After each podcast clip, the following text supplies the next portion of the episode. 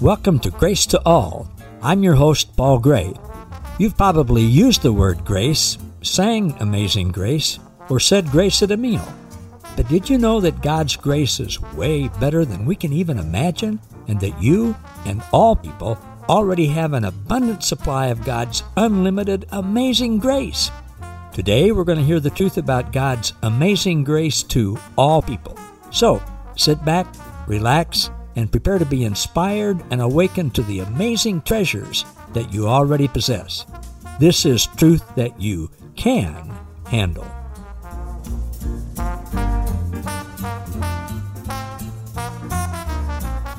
Welcome again, everybody, to another edition of Grace to All.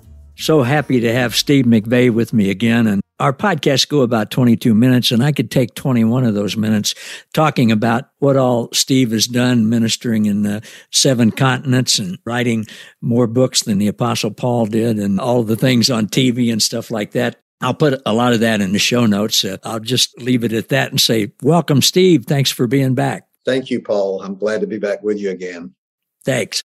And Steve has had an amazing ministry career of uh, being a pastor uh, from an early age, I think 16 years old and senior pastor and teaching and having a, a radical change uh, with radical grace and then leading the rest of us around the world and traveling and writing books and being on TV and all these different things that have just reached people in so many different ways that we're all very grateful for. And one of the things I want to touch on just a little bit because it's self-serving for me, it it, ties in with the ministry that we're doing. But people know you primarily as a grace teacher and author.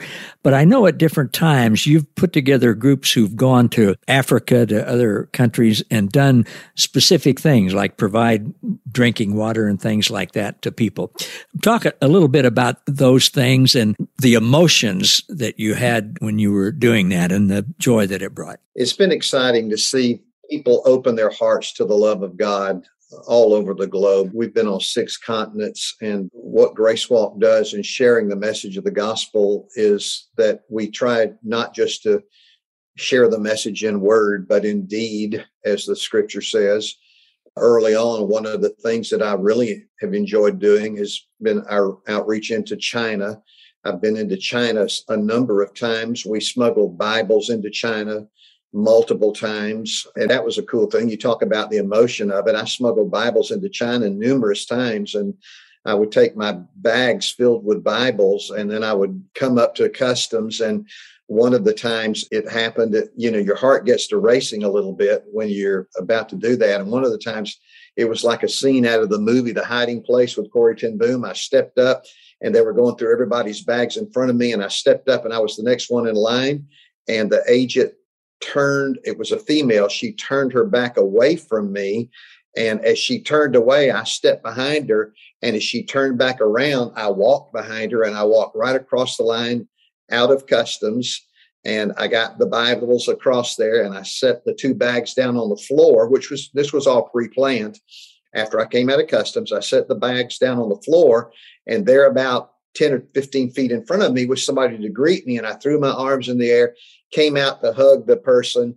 And as I hugged them, leaving the bags behind, another person, it had been prearranged, walked out of the crowd, picked up the bags. I never looked back. They picked up the suitcases of the Bibles and they walked back into the crowd and took them away. So it's been fun doing that kind of thing. Since you asked, one of the coolest things was when Melanie, my wife Melanie, went with me one time and we were smuggling Bibles into China. And she was scared. Well, I'm always a little, you know, I'd be lying if I didn't say it's scary. But we pulled up to the gate, and she began to get really kind of, you know, a little bit not panic, but her emotions were heightened about it. And I said, Melanie, it's okay. I said to her, we all know the story of Brother Andrew. Some of the listening or watching may remember oh, Brother sure. Andrew, God's smuggler. What he would do is he would go into the smuggle Bibles into the places, and he would ask God to blind their eyes to him so that they wouldn't see him, and he would get Bibles in. So I'm talking, I'm sitting at the gate, we're about to come off the plane, and I said to Melanie, Well, you remember how Brother Andrew did it? He prayed that God would blind their eyes to him. I said, Let's do the same thing. And so we I held her hand and we prayed and we said, Lord, you blinded their eyes to Brother Andrew. Will you blind their eyes to us so they don't see us with these suitcases full of Bibles? So we get off the plane and we go into the terminal and we approach the customs area, international terminal in Beijing, China. And we've all been in these terminals, and you know, there's just, you know, booth after booth after booth. And the agents are sitting at the booth, and you go in, show them your passport, and you go, you take your bags. So we walk in there and we look across there, and Paul, we didn't see a single soul.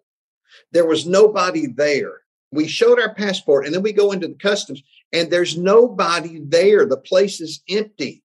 And Melanie and I, Melanie says, but we're supposed to go through and. I said, Melanie, she's a real, she's a rules keeper from way back. I've had to teach her how to be a rebel in some ways. And I said, Melanie, come on. And we took our bags and we walked straight through customs and walked out the door and never even saw anybody. Later, I said to Melanie, I'm just putting this out there. I said, You know how scared you were, and we were both uneasy and nervous about it. Is it possible that not only did God answer our prayers and blind their eyes to us, but is it possible that God blinded our eyes to them so that we didn't see them either? It was the freakiest experience that I've had. So wow, we've done lots of things like that. I've spent weeks in China with the Underground House Church. I stayed in a factory, an abandoned factory one time with people that were squatters 30 below zero with no heating in there. And the Chinese church leaders would come in before dawn. And then I would uh, teach the Bible to them all day. And then they would stay until after dark and they'd sneak out after dark. So we've done that. We've taken money into China to help get imprisoned Christians out of jail. We've been to India. One of our team who went with us became the catalyst for building a couple of orphanages in India that was exciting to see one of the team that went with us lead that effort and build that orphanages for children in India. We've spoken in leper colonies there in India and, and, of course went to the orphanages and things like that. So many exciting things, Paul. It's just thrilling to see people open their hearts and to be able to not only talk to them about the love of God, but show it to them. When I was in India, we were in a leper colony and people were sitting on the ground, lepers. They lived outside in the leper colony. And I was able to share with them about how much God loved them. And these folks sitting on the ground, some of them didn't have ears, some of them didn't have fingers, and they would just bob their head from side to side in agreement. If you know how they do in India, they'd bob their head from side to side in agreement with tears streaming down their cheeks as I talked to them about the love of God. It's one of the few times that I have preached the gospel that I found it hard to even speak because I was crying. As I was talking to them, I was mm-hmm. crying because I was so moved by their openness and their enthusiasm for the gospel and for the love of God. It's just thrilling to see the power that God's love has to impact people and to be a part of that. Well, guys, it really is. And you talked about those orphanages. One of the verses that God has used to impact me in this period of my life is in first chapter of James, where he, he says pure religion is to help the widows and the orphans. I kind of think that obviously there all scripture has many different levels of uh, meaning, but you know that's maybe the only time, or certainly one of the few times, that the word religion is used in the New Testament. And, and I think James is being pretty facetious when he's he said, "No, religion is not keeping the rules and doing this and not doing that and dotting all the I's. And no, it, it's religion is not what you guys think it is. Religion is taking care of those in need and helping them. And of course, proclaiming the good news to them when you do it. And the widows and the orphans have been something that the Lord has I'll use the old religious phrase put on my heart. Our daughter Jody, who's in your morning group, became a widow when she was 30 years old. Her husband was 29. He died of cancer and they lost their home and finance, all of that. And she came to live with us then with their then three year old son. That was in 2009 and they've been here ever since. And not because she has to, but by choice. We get along really well and, you know, and we, we love helping her raise her son who has autism. I know you have a grandson who's on the autistic spectrum. And, but she's been extremely fortunate in the tragedy that she had of having family and friends and a church community to support her. Unfortunately, many single parents don't have any of those. And they are the most vulnerable of the vulnerable. And then, of course, orphans, that's a whole another story. But I've found through our daughter, but through others too, that today I just have a much greater empathy and understanding for single parents who many times have two or three kids at home. They're the sole breadwinner. They sometimes working two jobs uh, to keep food on the table and, and have a place to stay. They're just worn out when they get home. And then they have the sole responsibility of taking care of the kids. And if the kids are sick and they have to miss work and they miss work too much, then their, their job is in jeopardy. And many times they're just beaten down, not only by life, but by their own maybe misplaced feelings of guilt and by how society can ignore them or shun them or berate them or whatever. Now that that's not in every case, but certainly a lot of them. So what we've been doing, we started this ministry that we copied it from another friend, but we call it the Grace Restoration Team, where we not only help people be restored to their true identity, their true genesis, as our friend Francois writes so eloquently. But we restore them financially and we help them connect with other like-minded people who can encourage them in who they are in Christ. So that's one of the things that one of my goals with this book and featuring all of you all, as they say uh, in the South. But we also help people financially simply because that's a great need that they have, much like you did taking money to get people out of prison and stuff like that. But our goal is to have a group of 100 people who will give $100 a month, which is $10,000, that we can help single parents and their families with. And we're well on our way towards that goal. And guys, just recently, in one instance, we found out about a single mom who has two boys in grade school. She's a nurse. She drives 30 miles one way to work as a nurse. Uh, she works 12 or 14 hour shifts three days a week so then she can go to school full time the rest of the time to get a master's in nursing so that she can get a, a, better salary. Well, she's done well managing her money and stuff like that, but her 2004 Toyota with almost 300,000 miles just decided it wasn't going to go anymore. It had had enough and she couldn't get to work. And we found out about this a couple of days after that happened. She was renting a car, not knowing what she was going to do. The mechanic said, We might be able to fix it, but it's going to cost at least $2,500. And if we can fix it, then it'll probably run for another year or two, but no guarantees.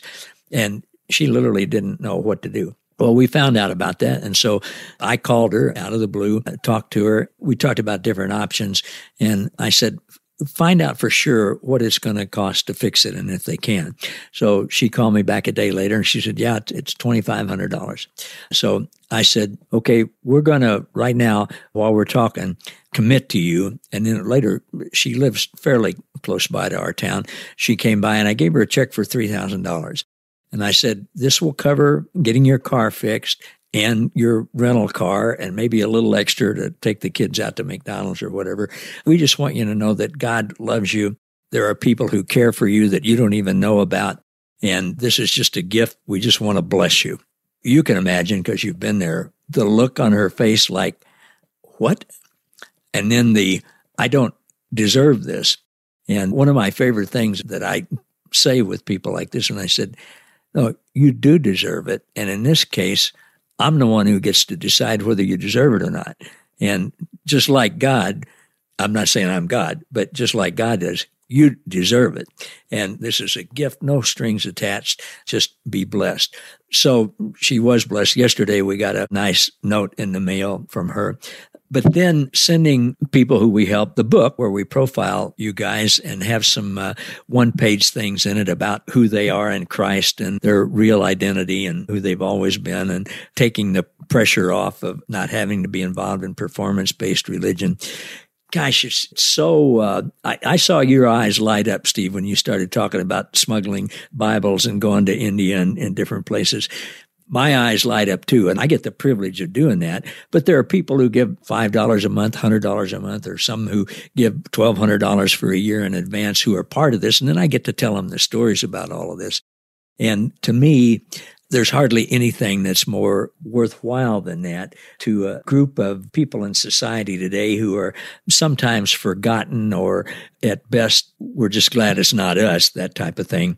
And gosh it's just so much fun to be able to help people like that. It really is. Paul how would those of us who want to connect with what you're doing for those single mothers connect to you with that, in that way? Oh, guys, thanks for asking. I'm just starting to go public with this, and there'll be a page on my website My website is uh, gracewithpaulgray.com.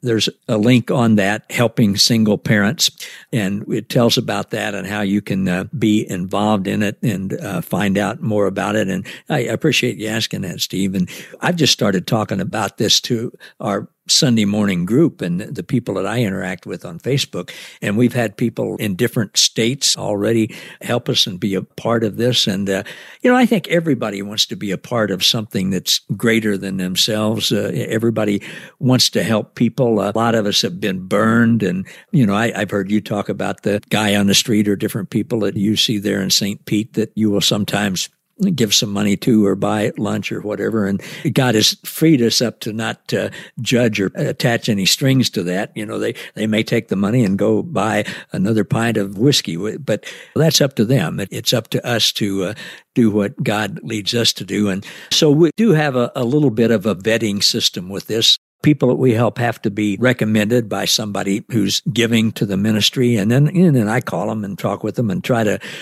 use the best wisdom that I have and the teacher in me to reveal whether or not we're being scammed.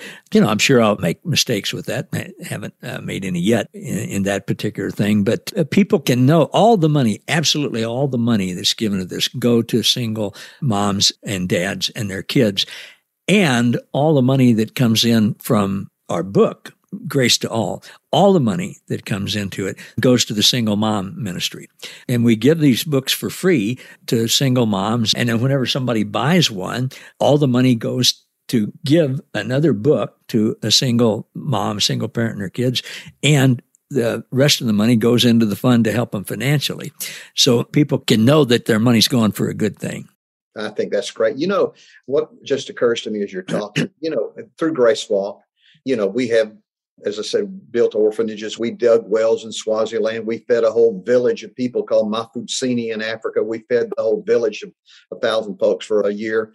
Wow. We've done a lot of things like that. But you make a very good point, and I think it warrants mentioning and pointing out for those that are watching or listening. You don't have to be helping people around the world. That's all great to do that. I've enjoyed doing that. But as you mentioned, there are sometimes people right under our nose that we can help. One of the advantages I have is I live in a downtown area. I live downtown in the city in St. Petersburg, and I walk most places. I don't have to drive a lot these mm-hmm. days. I walk most places. And because I live right downtown, I've come to recognize and even know a lot of the people who are downtown a lot. I know numerous homeless people by name. Mm. And as you mentioned, there have been times I'm not one that hands out money to everybody that asks, but there have been times I've bought a meal for a homeless person who I've come to know by name mm. and have made an effort to get to know that person at a very personal level, just like you're doing with these single mothers. And I think it might be a good thing to remind folks that are participating in this podcast now we all encounter people that we can help. You don't have mm-hmm. to dig wells across the world or big build orphanages or smuggle Bibles. Sometimes you've got a homeless person standing in front of you, mm-hmm. and sometimes you've got a single mother that can need help. And what is an incidental thing to us can become a monumental thing in somebody else's life if we just open our eyes and have the awareness of the needs that are around us people ask me sometime, I've had people ask me, how do you know who to help? For instance, in my case with homeless folks, with you as with single mothers, but in my case, homeless folks, how do you know who to help? Just like you said, they may take that and go buy a bottle of Jim Beam with it. Well, they may. The only thing I do is I just kind of go through life with my antenna up. And if I encounter somebody and I sense that, and I don't want to overly spiritualize it, but I'll say it this way if I want to help, I help. Sometimes I just something in me says, I want to help this person. Other times something in me says, no, no, sorry. And that's just, the, but I think if our antenna is up and if we were as conscious and aware of the opportunities to help people as we've been taught to be about not being taken advantage of, not only would we bring joy to a lot of other people, but we would find that we allow ourselves to experience joy in a different way than many of us ever have by reaching out and sharing with others. So my hat's off to you for what you're doing, Paul. I think that's great what you're doing with these single parents. That's that's awesome. Well, thanks, and thanks for giving me the opportunity to talk about that. I get blessed just by talking about it and sharing it with other people, and it's fun. And this has been fun too. And so I, Steve, thanks for taking the time to be with me and uh, share your life with me and uh, with so many others so willingly. And I know we'll get to do this again and hopefully in person. Hopefully I'll get to come to St. Pete uh, again one of these times and see you and Keith and Marjorie Stanton and other friends there, but maybe speak at the Refuge Church again, where I know that you've spoken. And so I, I look forward to being in person. But thanks so much for being with us today on Grace to All with Paul Gray. I enjoy being with you always, Paul. Thank you for the opportunity. Thank you. And thanks everybody for watching and being with us for another episode of Grace to All with Paul Gray and my friend Steve McVey. Thank you for listening to Grace to All. For more about us, how we can serve you, and our special guest, please visit www.gracewithpaulgray.com. Don't forget to subscribe to the podcast so that you never miss an episode and to join our Facebook group, Grace to All, where you'll be inspired and awakened to more truth that you can handle.